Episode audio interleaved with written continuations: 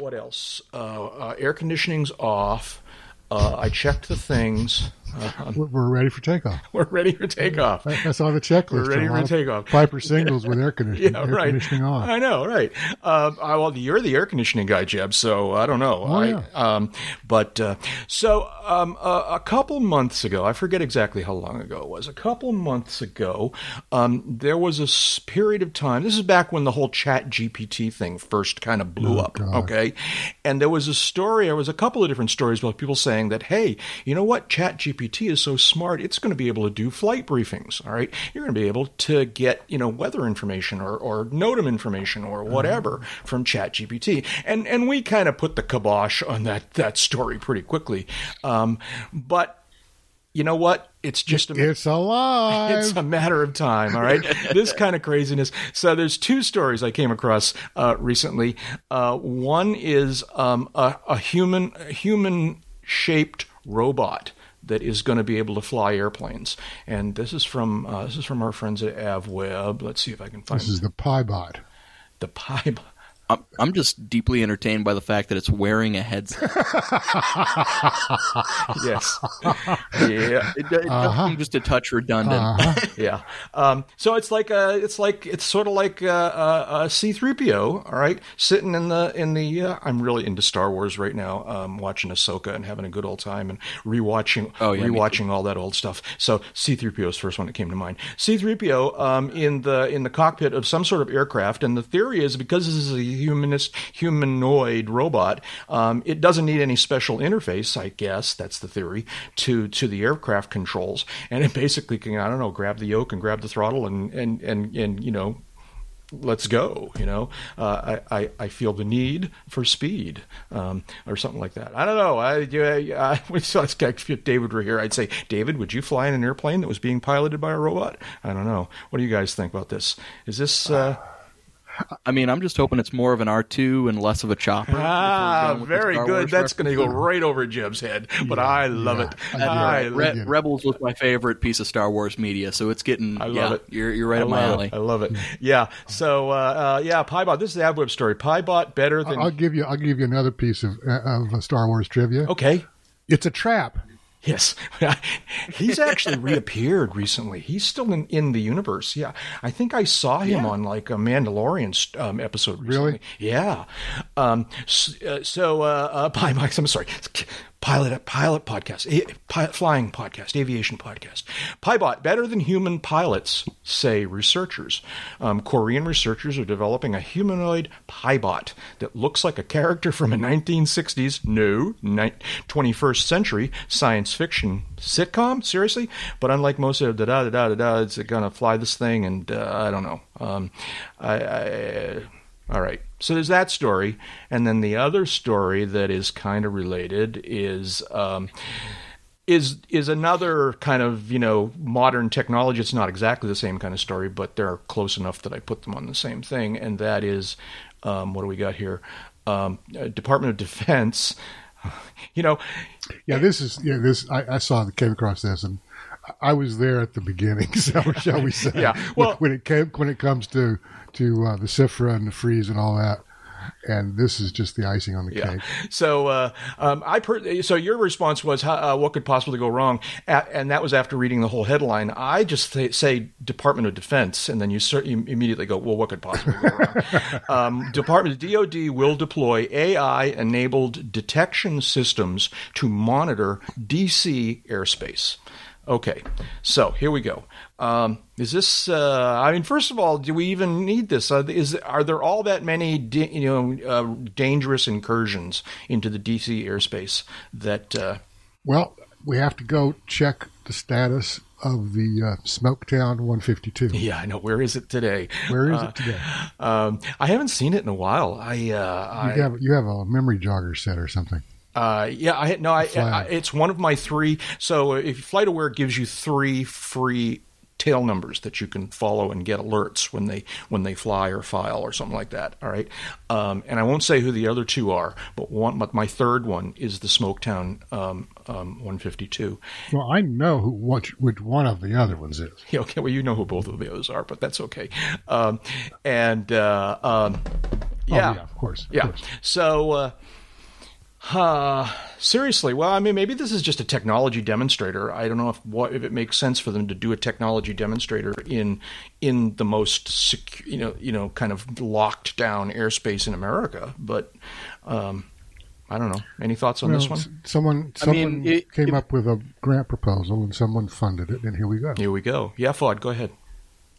It, it- I mean, if it's already it's already pretty well locked down. So if you're going to test something, if you leave everything else in place, I mean, if you're going to test something, that's probably the place to test it. It's Um, yeah, yeah, I get that. But mm, I mean, I, I realize I'm aging myself pretty aggressively by bringing up a video game this early in the in the episode.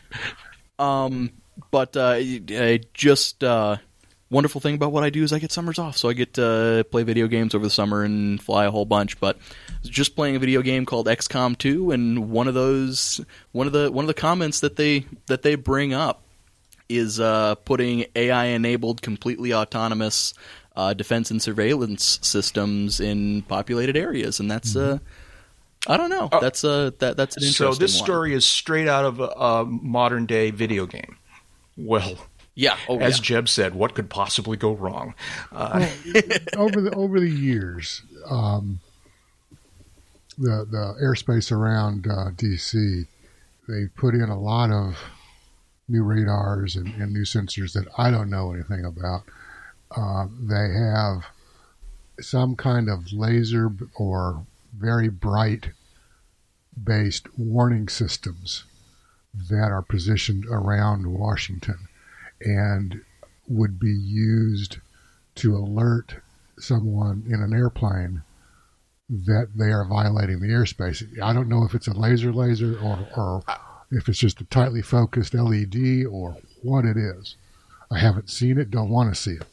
See, this is a classic. This is a classic example of government, you know, whatever. All right, they they think anybody they think that somebody who is clueless enough to wander into the most secure piece of airspace in America would, in fact, notice one of these oddball alarm, you know, warning systems. Really?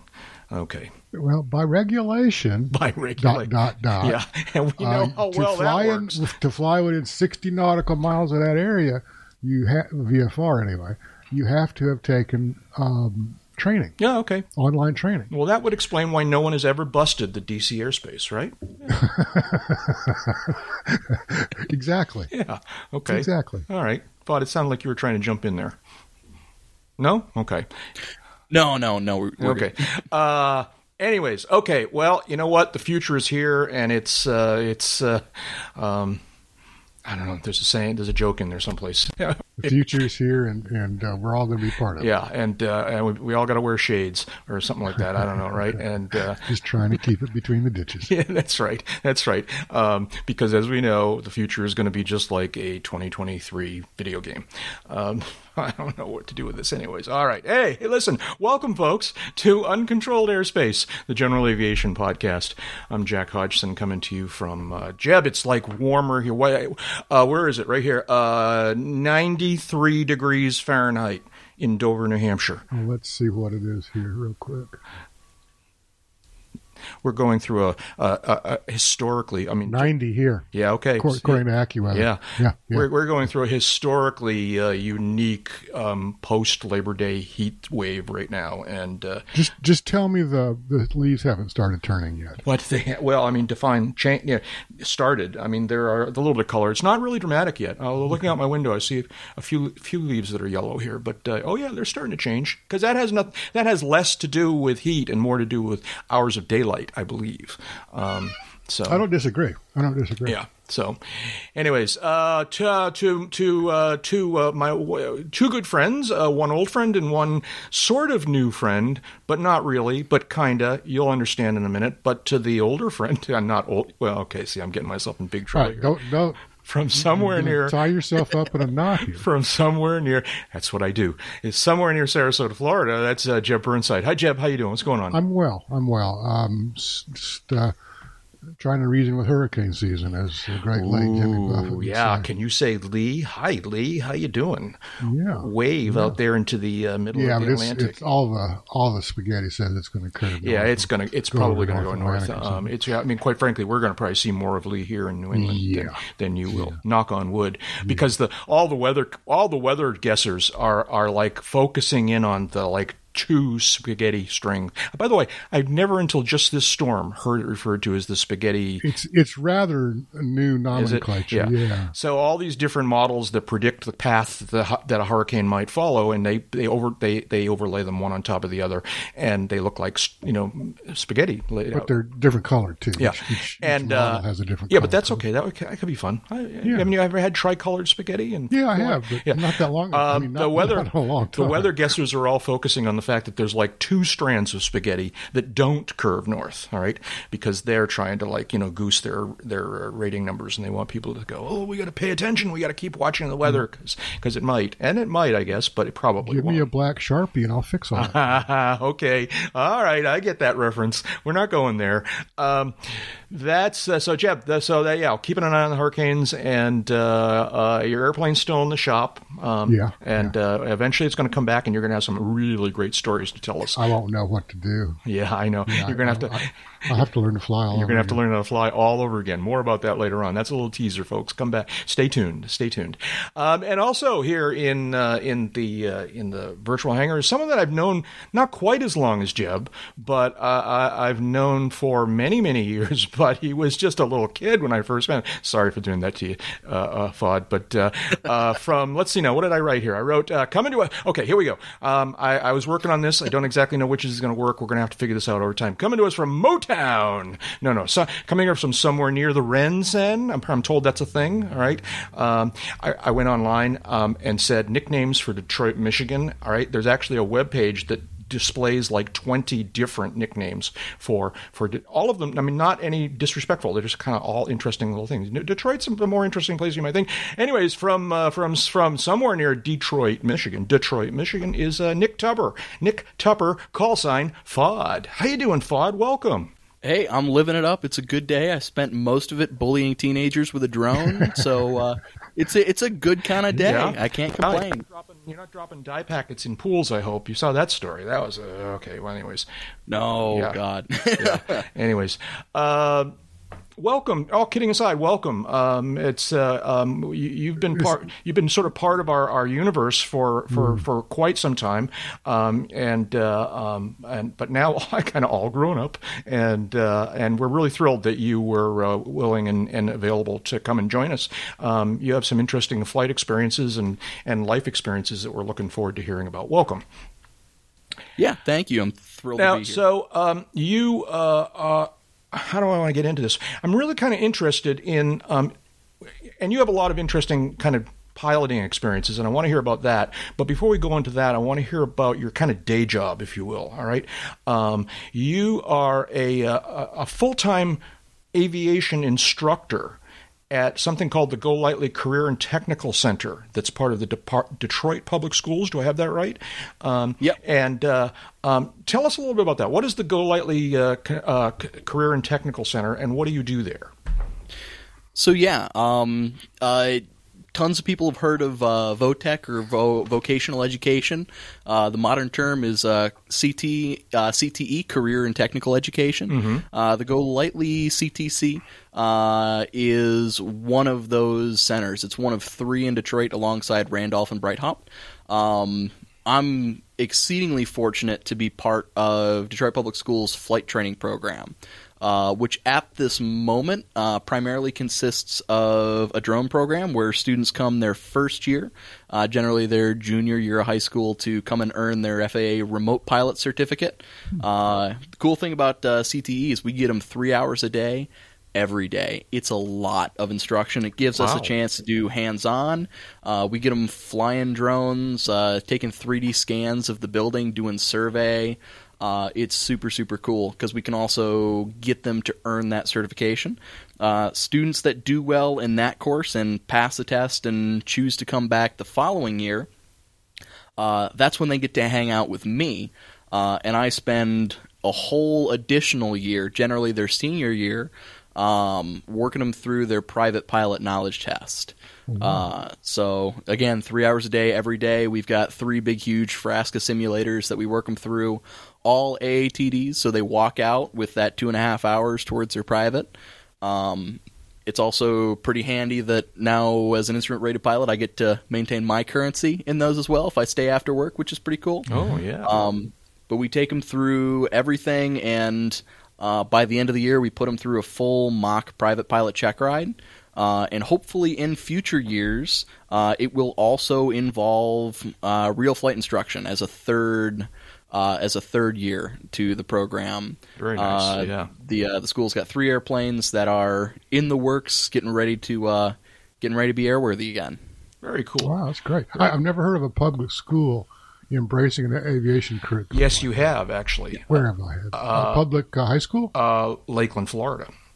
Um, that thing that um, that uh, Okay, Sun and okay. Fun operates is, Okay. I'm pretty sure, a public school. I don't know, uh, uh, Nick. You might know more about what what that situation is, right?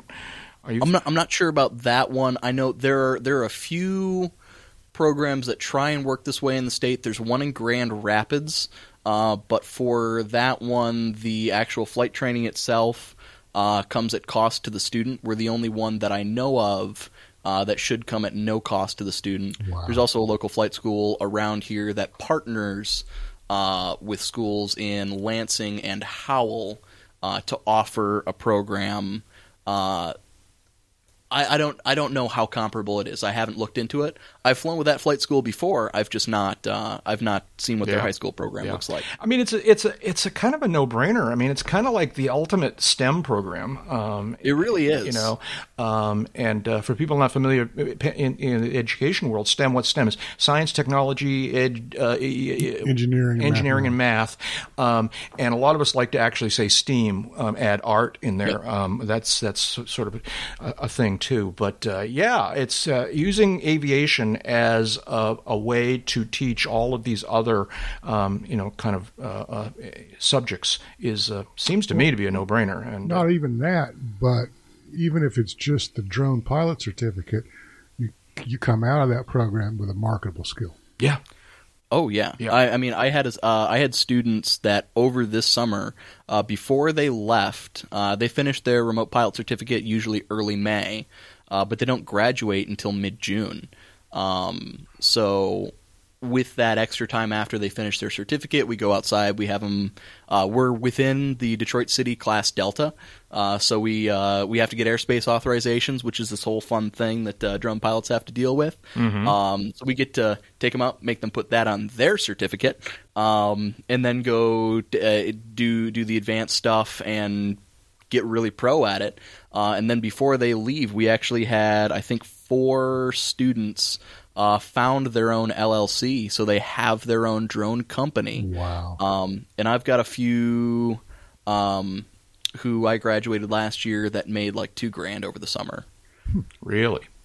I, yeah. okay. uh, we, well, we were able. We got a really generous grant. We were able to give the students that passed their own DJI Mini three.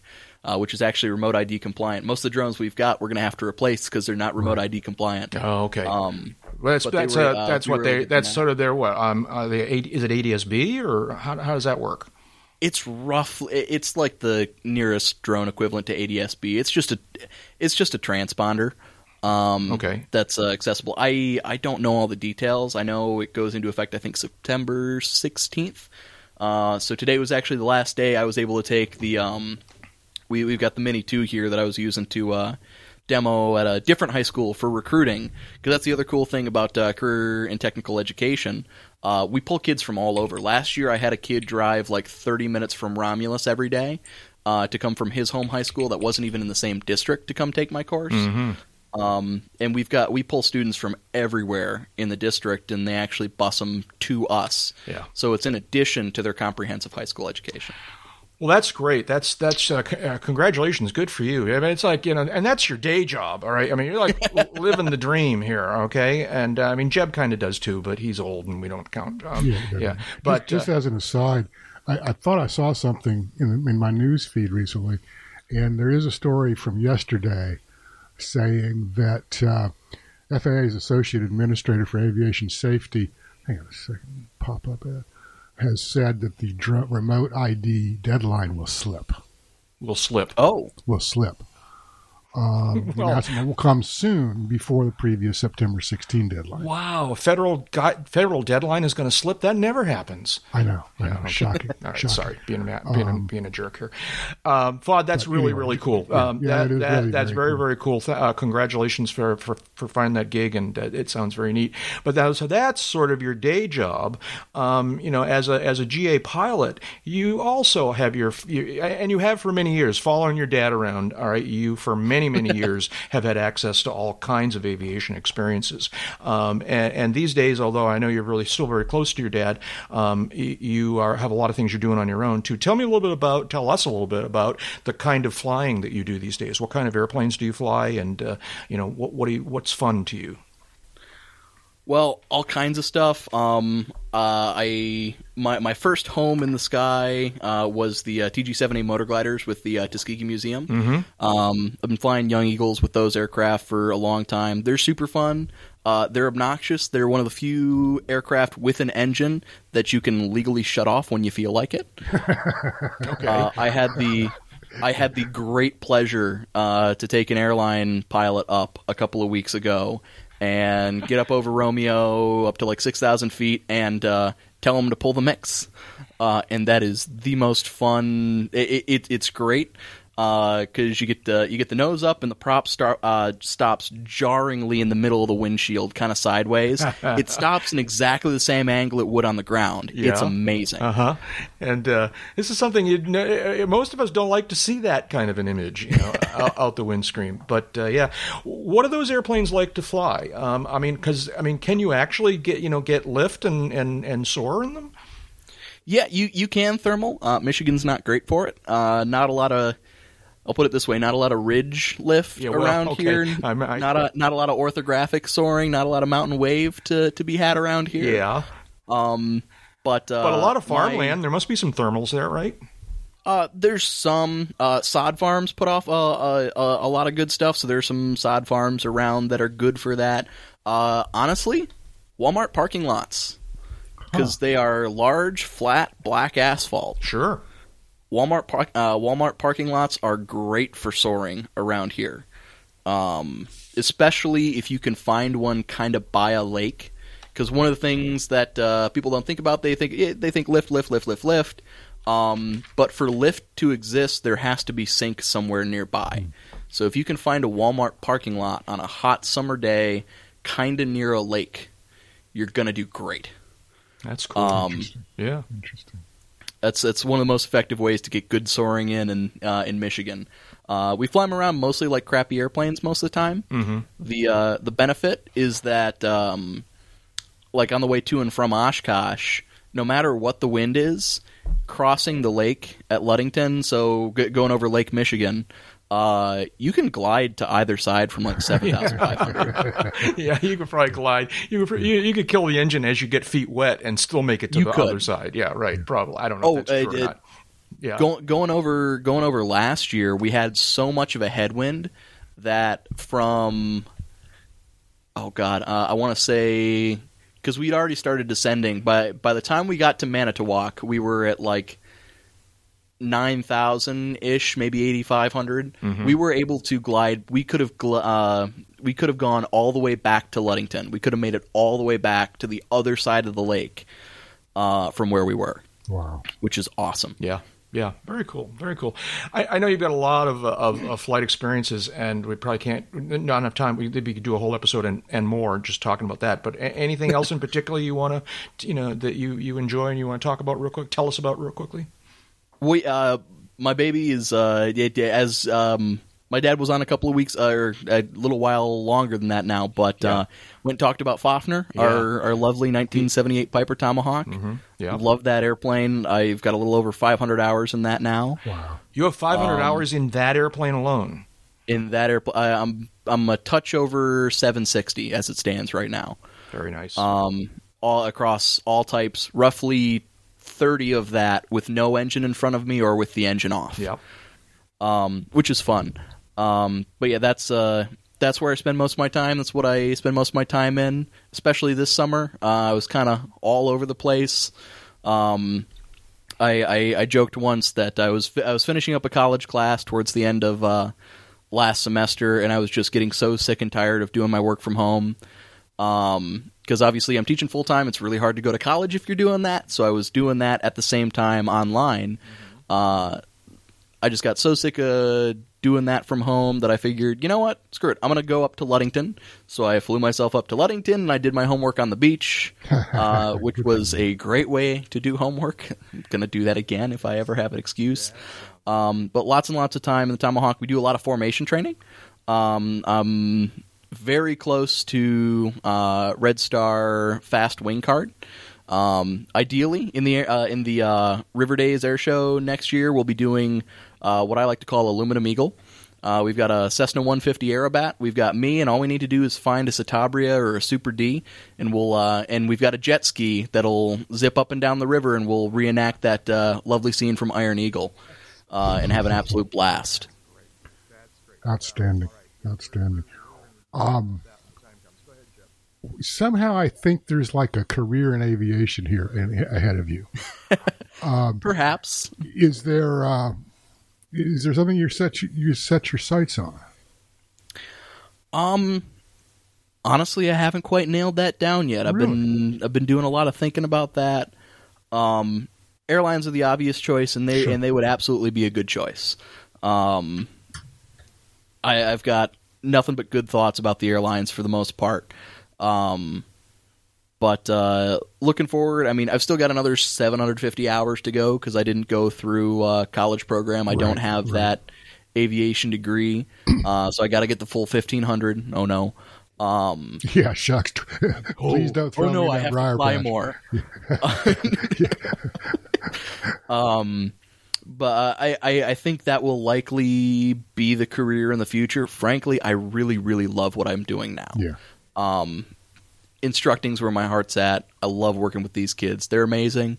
Uh, I've had the great fortune to work with a lot of really remarkable kids these past couple of years and see them go on uh, shortly after the first solo of one of the students I had my first year. I got the I got a chance to go out to Kalamazoo because he's going through Western Michigan. Uh, I got to go out to Kalamazoo and fly with a former student, and that was an absolute blast. Um, taking a primary student up and showing them their first overhead break to 60 degrees of bank, full flaps and a tomahawk. oh, 60 degrees of bank, full flaps, and a slip. It will come out of this. I don't know how fast we're coming down. I'd have to time it, but it's within from from a thousand over the numbers to on the ground within about 20 seconds. Wow. Uh, the VSI is pegged at more than 2,000 feet a minute down, and that's fun. yeah, yeah. Jack, you still there? All right, All here right. we are. All right. Before we were so rudely interrupted, this is all. I don't know what that is. Uh, that's this happens from time to time. I don't know how much of the audience heard any part of that, but uh, Well, you're, you know, you control the horizontal, you control the vertical. We don't, we don't have to even acknowledge that there was it's- a break. You here. think so? I think I think it's, there, it's uh, there's a there's a Chat GPT AI that's controlling the horizontal and vertical now, um, but uh, it seems to be working now. So I don't know. Where were we? We were talking about uh, we were talking about FOD living the dream. Good for you. Um, I know that. Well, uh, I, I'd, I'd asked him about uh, career choices. Yeah, and I think and that and, Yep. and I heard that part, so it got recorded. I'm sure the audience heard that too. I mean, the way I wanted to just conclude this was, you know, I mean, I, uh, good luck to you. Go, go for it. Um, you know, you've got so many different great experiences. I'm sure you're going to be able to do whatever. You're going to certainly going to get a chance to try whatever it is you want to try. Exactly. Um, and uh, although the airline thing would certainly be more be more lucrative of of a career, um, you know, I think you realize what a great experience it is to be working with these kids. Um, and, Absolutely. uh, Yeah. um, that's just a, a, a, a you know a great life lived. If you ask me, I've known a lot of teachers, and I, I admire what teachers do. So uh, yeah, cool, very very cool.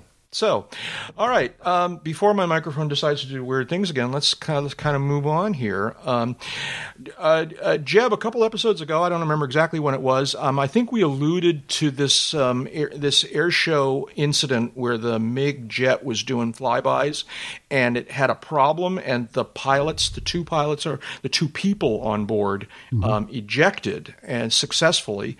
I think we talked a little bit about my puzzlement that, or my surprise to discover that these these these private warbirds still had operational um, um, ejection seats. Right. Um, but uh, um, so it, it actually got a little more interesting recently.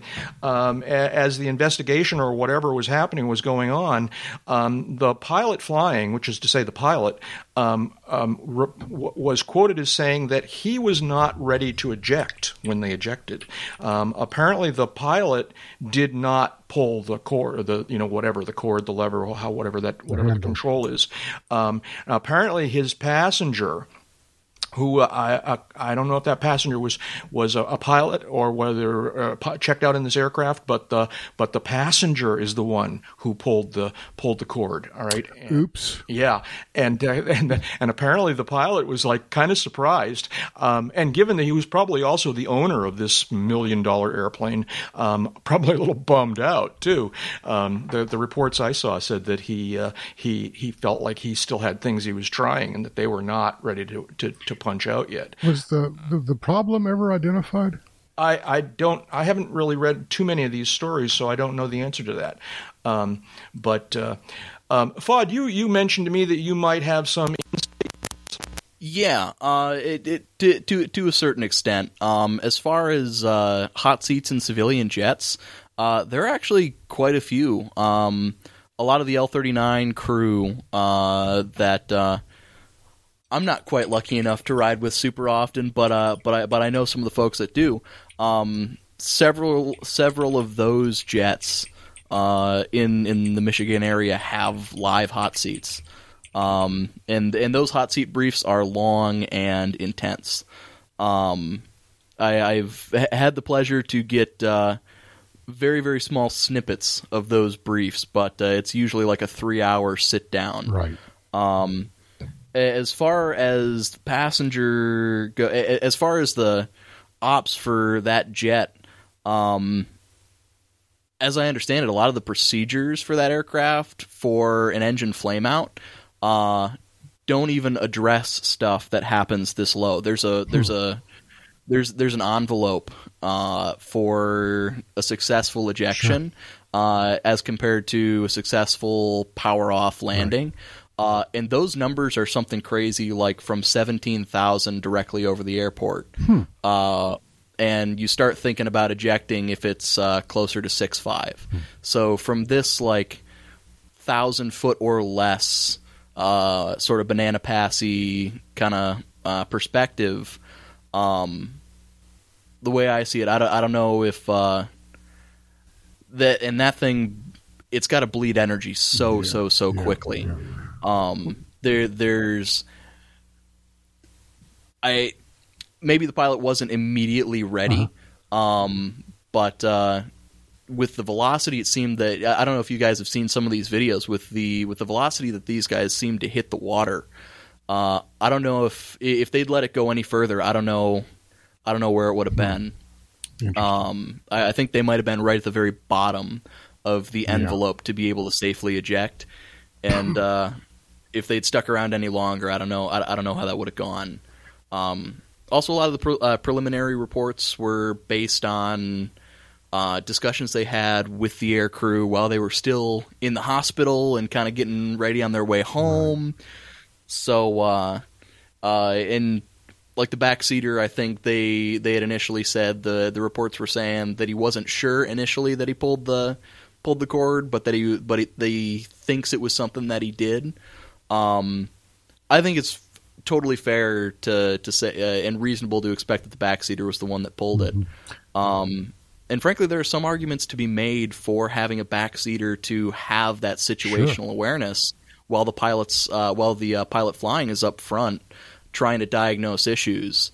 Because that gives them the freedom to have some of those thoughts uh, and then the pilot monitoring monitoring in the back seat gets to go uh uh uh we're getting kind of close here uh, and, and make that safety This call. was kind of a, a local. This was at a Michigan Air Show. Uh, uh, do Yeah. you know anything about the show or about the, the aircraft?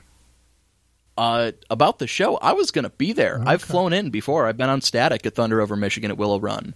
I was flying Young Eagles there less than a month uh, before it happened. Okay. Uh, it, frankly, it's where the local FSDO is based. Oh, that's convenient. um, Yeah, yeah, yeah. It, it, uh, feds on demand, as as one might say. Um, so yeah, I I bet I've spent tons of time at that airport, and I've it, it, that's one of my favorite local air shows. Thunder over Michigan is it's all it's always had a special place in my heart. It's no River Days, but uh, then again, I also don't have any part in flying or running or coordinating anything to do with uh, Thunder Right. the way I do with River Days. But um, uh, it's it's a special thing for and also for a lot of the people uh, that I'm close to. It's a it's it's it's a hometown air show, so. Uh, I, I don't know that much about the aircraft itself, um, but about the facility and, and the show, it's uh, it's something I know pretty well. Yeah. Jack, you still there? All right, now can you hear me? There, now you can hear me. Yeah, right. we can definitely hear you. Yeah, we got Yeah, yeah, and I'm on my backup microphone here. My apologies, but I'm going to stick on the backup mic here and uh, idea. and just to kind of keep going here.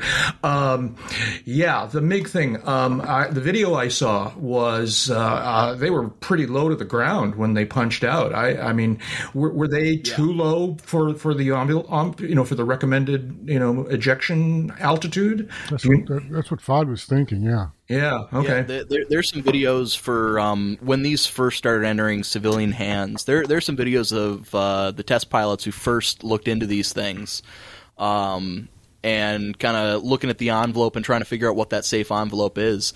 And they're saying that some of the lowest you're thinking about uh, trying to attempt a flame out landing is some really absurdly high numbers. I'm not going to try and quote them off the top of my head, but that's uh, that's findable online. Yeah. So, especially with how fast. I mean, it's a brick with a rocket Yeah, engine strapped to it. Let's be yeah. real. Really. Yeah.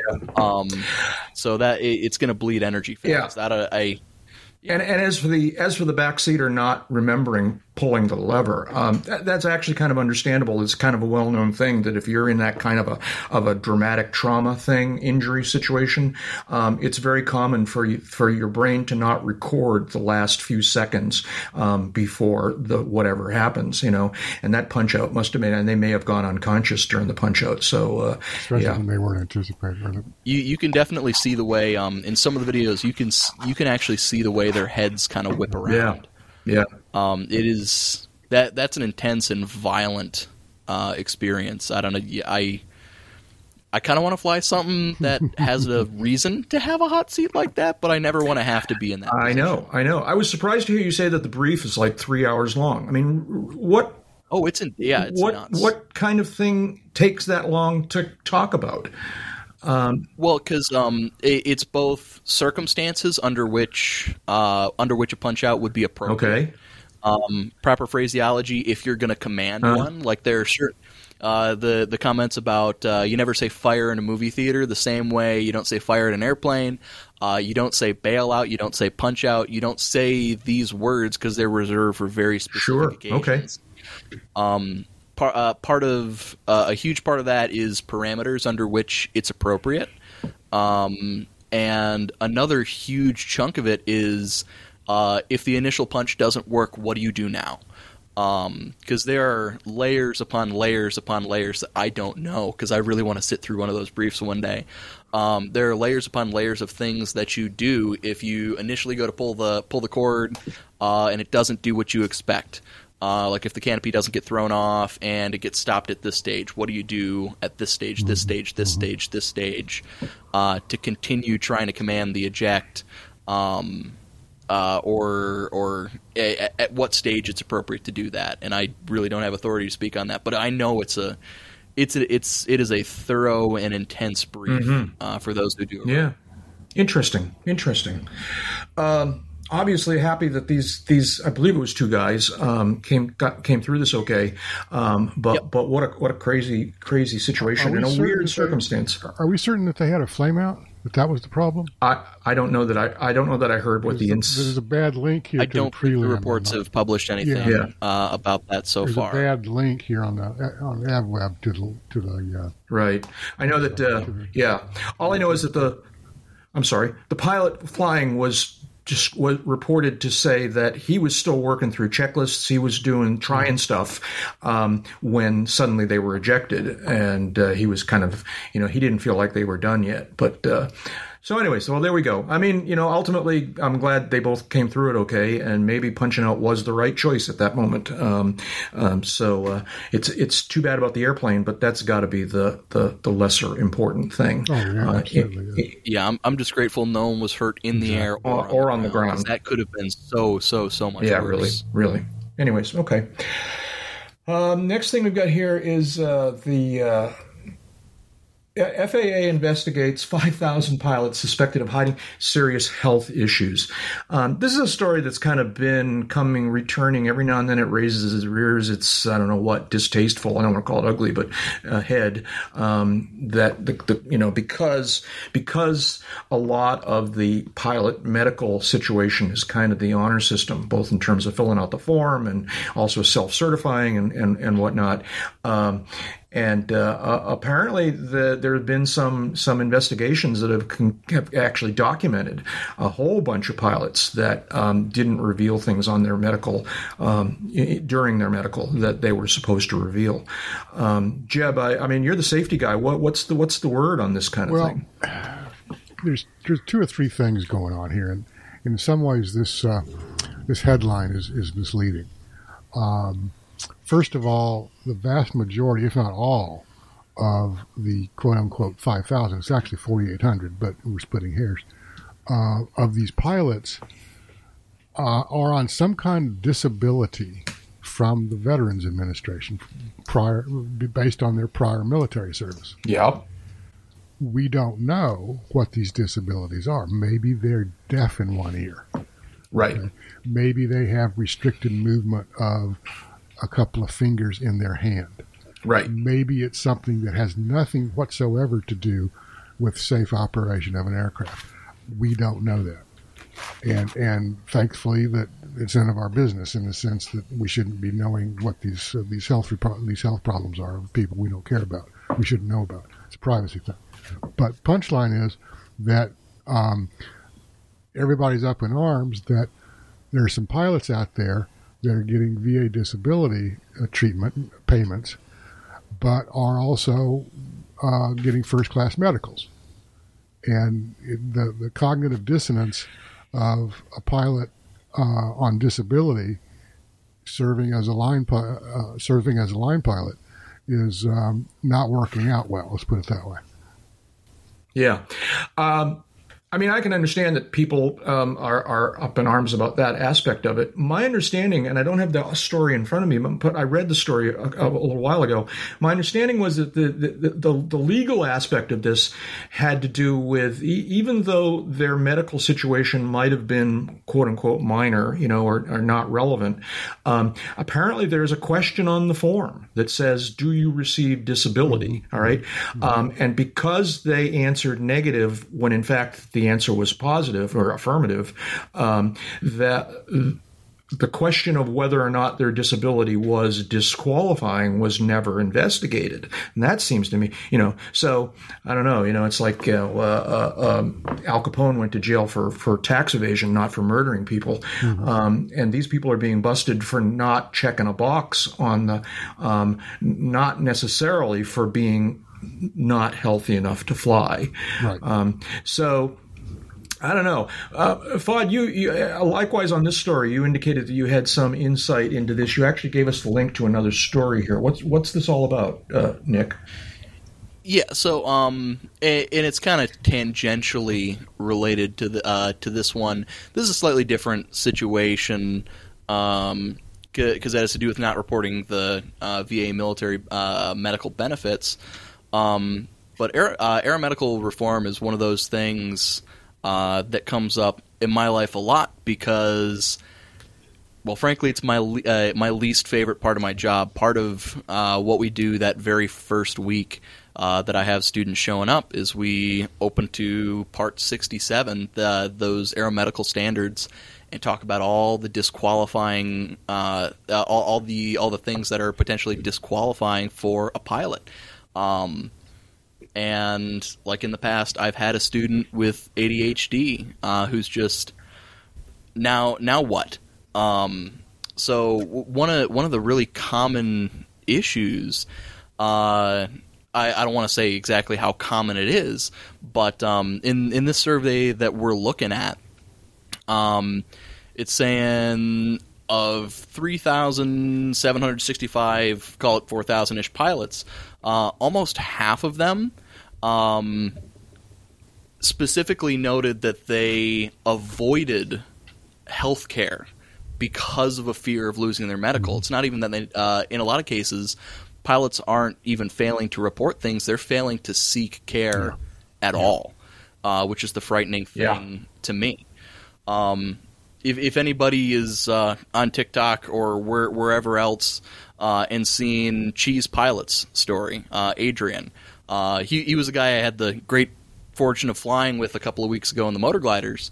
Um, he, his story is while he was in Afghanistan, he received some medical care. Uh, he received some mental health care for things he experienced uh, overseas, uh, and his AME dug him up and deferred his medical. Um, and that's a that's a huge story that I don't have the bandwidth to go into.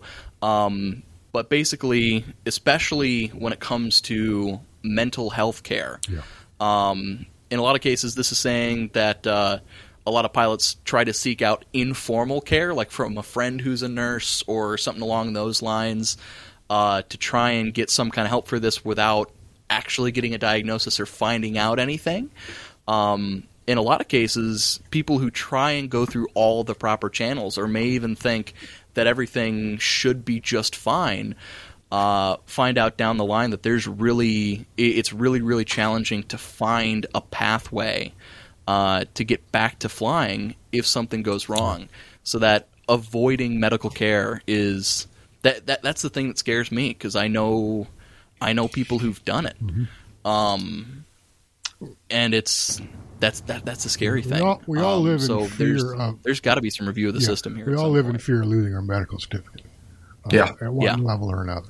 It's a thing. It's a thing. I, I you know, it's too bad, uh, especially the part about people avoiding care. That's really, really uh, too bad. And then, and then secondarily, people who are are not reporting genuinely important um, um, medical situations. But, anyways, I don't know what to. I don't know what. I don't know if I have, yeah. If I don't know if I have any advice for our listeners or not, you know, um, be careful out there. Um, but uh, Yeah. yeah. Anyways, I mean, bottom line, seek seek the care that you need. Uh, if you need care, don't don't don't don't Yeah. dodge it because I, I know people who've ended up on the wrong side of Yeah, things. exactly. I mean, as much as we love to fly, do what Fod just said. Yes, um, it's more important to be well than it. And plus, you could hurt yourself. You could hurt your passengers. You could hurt people on the ground. You know. Um, Fly, flying's no fun if you're already dead. okay. Well, there's there's not an episode title right there. Uh, um, Embraer Phenom 300 is the most flown private jet in the U.S. Jeb, you thought that was kind of notable. Yeah, it, it kind of is. Um, in the sense that you know, a couple of years ago, it might have been a Citation XL. Um, a few years before that, it might have been a Hawker uh, or, another Citation or something like that. And it's interesting um, um, in the sense that you know this is uh, uh, a Brazilian manufacturer, Brazilian design, and they are being manufactured here in the U.S. Um, but I guess this is a worldwide statistic. Um, and uh, it's it's it's just interesting to me that they've been able to uh, in, in a very short time, relatively short time, maybe ten years. The Phenoms 300 has been out, maybe a little bit longer. Um, have, have been able to capture that kind of market share. Yeah. Uh, uh, let's, let's let me hasten to add here also that it's not necessarily the most um, populous, but it's the most flown. Most flown, yeah. I know that I uh, so there's a there's a regional jet of some sort that's made by Embraer, right? Um, And I remember there was a period of time back back in the heyday of my all my travel um, where I we were doing a series of things where I had occasion to fly a lot of Embraers, and I remember being impressed by the aircraft as a passenger, you know, speaking as a passenger, and uh, I actually looked into whether or not I could invest in Embraer, um, only to discover that it was not available, at least to me, to to invest in, um, because because that's when I discovered that it was a Brazilian company and et cetera, et cetera. But uh, um, yeah, it's uh, uh, you know. Um, according, to, according to the story, it was the Citation XL um, uh, who had the, the most flown private jet over the last 15 years. Yeah. Um, and uh, it'd be interesting to go back, you know, several decades and see uh, which other uh, aircraft held that moniker, held that Yeah. title. Interesting. Yeah. Interesting. Finally, I think I don't know. Um, I have no idea how long we've been not talking because during our little microphone adventure here, we we stopped the uh, counter and then we restarted, and so I think we're I think we're reaching the end of our allotted our allotted time is what I'm getting at here. But uh, It's a it's a shame that you missed the uh, ritual song and dance that we did. Yeah. Uh, th- there was a very We- we had- special we- dance that we had to do to try and get your mic we had back some, working. we had some time to kill. And uh, there's Yeah. several incantations that uh, are just lost to history. All right, I want you to be clear. I want to be. I want to be. I want you guys to understand two things very clearly. One is, uh, although you couldn't hear me, I could hear you the entire time. All right. oh no! And second of all, all right, uh, um, my my friends at Riverside are recording everything you say, and All right, uh, fire, fire the jigs up. We can't. We can't. Yeah. oh, Uh, FAA working to improve safety. Uh, oh, you know what's not on the list? Oh, shoot. I'm, I'm sorry. Let's talk about this. Why is it not on my list? I thought I put it here. Um, the president has nominated yet another candidate to be the FAA administrator. That's right. Um, who? What? Mike, why? Mike, how? Mike, Mike Whitaker, uh, who's let me load the story real quick. Um, come on, there we go. Um, he served as deputy, deputy, whew, man, deputy FAA administrator under Obama from 2013 to 2016, so within the last 10 years. Um, he's uh, presently serving as chief operating officer of, I'm going to probably butcher the pronunciation here, Supernal, a uh, uh, division of Hy- Hyundai Motor Company, Mhm. designing an electric advanced air mobility aircraft, which you know, of course, everybody's doing one, one way or another. Um, there's some guy with a with a, with a napkin in uh, um, Denny's not far from here. He's designing his own AAM Yep. but uh, um, this comes after the position's been open for more than a year. Uh, a succession of uh, acting administrators at the FAA, um, and um, looks like this one you know is already getting accolades and, and good job, thumbs up uh, kind of uh, responses from NBAA, the Helicopter Association International, General Aviation Manufacturers Association, and AOPA, uh, which uh, and as well as ALPA. So it looks like you know this might be a slam dunk uh, going forward. Um, I have no idea how long this process is going to take. Uh, if it were me, the last thing I would want to do is be become FAA administrator before the next uh, FAA bill is passed. But what do I know? Maybe Right. maybe, maybe someone will embrace the horror and uh, and uh, dive into that. But I mean, you know, so have we discovered a year with an acting administrator that maybe we just don't need an administrator? I'm I'm kind of only half joking here. Um, what what what has been the effect of not having an official administrator? well, by statute, there has to be an administrator. Uh, okay, so we're breaking the law. Well, we're we're we're. I know. I, Don't don't make me come up there. is that what it would take? All right, I'm going to do more of that. Yeah, go ahead. You we'll, we'll talk about that later. Um, there needs to be an administrator. There needs to be someone uh, who not only is in the leadership role, but is, is where the buck stops. And it's hard to do with an acting, uh, uh, when someone filling an acting post because they're kind of, you know, have, have a sword of Damocles holding over their head, Uh-huh. being held over their head on a thread. And uh, it's just better for everyone concerned that there be a full time administrator. To, to your knowledge, though, have there been any matters that have been delayed because of the empty seat? Delayed. or, or, or skipped or broken or I mean has there been you know I, I, I hear you and I kind of agree with you you know the the, the, Yeah. the, the well, we've had these, you know, these these uh, all these near misses lately have kind of Yeah, okay. gotten, gotten uh, uh, some attention, but that's not any that's not the fault of any one individual or lack of any one individual. Um, there are things, Yeah. you know, priorities. Here's here, you know, um, who's the guy? Um, Billy Nolan, uh, in- incredibly competent public servant, um, knows the FAA in and out but he's an acting administrator. He can't say, "Well, in in in three years, I think we should do this, or I think we sh- we should have done this, whatever this is, this X factor." right Yeah. And- but he's not going to be around to implement it. He's not going to be around to, to uh, design it, uh, manage it, and implement it. So what does it matter what he's saying? Yeah. Okay. No. All right. That makes sense. So- that, that makes sense. Yeah, Um, yeah, so well, we'll we'll. All right. So you think this guy has a chance? yeah. He's got a much better chance um, than uh, the previous guy, Washington, who didn't have any aviation experience. Right. Um, but uh, um, I don't, I'm not aware of any skeletons in Whitaker's closet. I'm sure that they would have found them by now by vetting him over the last few several weeks. Yeah. But I, I really don't know. I, no clue when that this nomina- when this nomination will go to a vote in the Senate. Right. Okay. All right. Well, we'll we'll report back, but uh, there we go. Uh, I think that's it. I think that's fork time. I think we uh, we pretty much covered it here, and uh, I want to uh, thank you guys. Um, that's uh, it's really it's really great to get together with you, and it's really great. Uh, this has been a lot of fun. I, well, okay, see, so it's, now it's going to be bittersweet. It has been fun to have all these guest um, um, uh, hosts, um, and uh, uh, and and you're no exception, uh, Fod Nick. I re- really appreciate your your having being able to join us and and making a great contribution to the podcast. We appreciate that. Thank you. Really, really, really grateful for the invite. Really, really happy to be on. It was an absolute Oh, blast. good, good. That's Fod, aka Nick Tupper. Nick is a uh, private pilot in gliders and airplanes. He's also instrument rated in airplanes. Um, he's also an advanced ground instructor and instrument ground instructor. Uh, he's logged time in over a dozen aircraft models, including the Tus- Tuskegee Airmen's Schweizer motor gliders and his beloved 1978 Piper Tomahawk that they call Fafner. Um, in real life, Nick is a full time flight training instructor for the Detroit Public Schools Golightly Career Technical Center in Detroit, Michigan.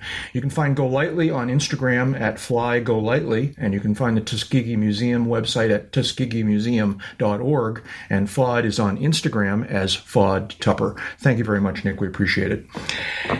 Thank you. And Jeb Burnside. Jeb's a freelance aviation writer and editor. He serves as the editor in chief of Aviation Safety magazine. Uh, he's also a frequent contributor to other aviation publications. You can find Jeb's work online at aviationsafetymagazine.com, also at avweb.com and aea.net, among others. On social media, he is uh, Burnside J on, on X, Twitter, X, whatever it's called these days. Um, the Aviation Safety magazine is on X Twitter um, as Av Safety Mag. Um, on Mastodon, Jeb is Burnside J at mytransponder.com. And I'm Jack Hodgson. I'm a private pilot, a freelance writer, and a digital media producer. You can find me online in most places by the all one word username Jack Hodgson. For example, I'm on uh, Twitter slash X, I'm on YouTube, I'm on Patreon. Uh, in the Fediverse, uh, I am Jack Hodgson at mastodon.social. You can find my ebooks on Amazon by searching for Around the Field in the Books section. Um, so uh, thank you, everyone. Uh, we want to thank all listeners for taking the time to listen and uh, sending us your feedback and just being around. We appreciate that. Um, you can follow UCAP uh, in the Fediverse at uncontrolled airspace at mytransponder.com. Um, also, if possible, please become a supporter of this podcast. You can do that at Patreon, uh, patreon.com slash uncontrolled airspace, or you can make a PayPal tip jar donation care of the email address podcast at uncontrolled uncontrolledairspace.com. Just 10 or $15 over the span of a year is a big, big help. Um, about the time you hear this, we will have done our first uh, uh, video live stream, um, which which I'm I would I'm I'm pretty sure was a lot of fun. I don't, um, but uh, that was uh, and that's a special benefit to people who are Patreon supporters and other sorts of uh, uh, supporters of the podcast. Um, more about that if you go to our uh, our, our uh, social media or to the website. And uh, let's see now. Oh, and we also love to hear from you, so you can do that at the same email, email address, podcast at uncontrolledairspace.com. Send us your comments and questions. So, anyways, hey, Jeb, do you have any words of wisdom for us? Just remember the three most useless things to a pilot are altitude above you, runway behind you, and air in the fuel tanks. There we go. And uh, all right, all right, wayward aviators, that's enough talking. Let's go flying.